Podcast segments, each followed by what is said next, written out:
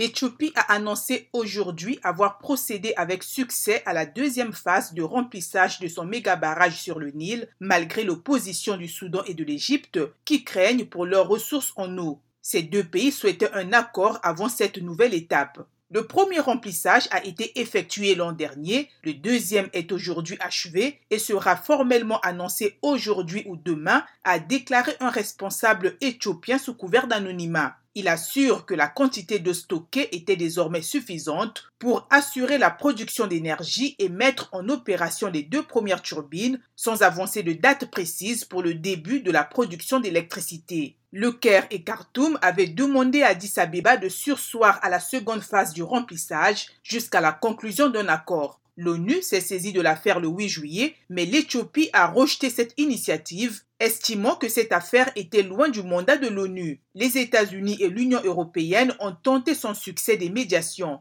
Les discussions entamées sous l'égide de l'Union africaine n'ont pas permis non plus de parvenir à un accord tripartite.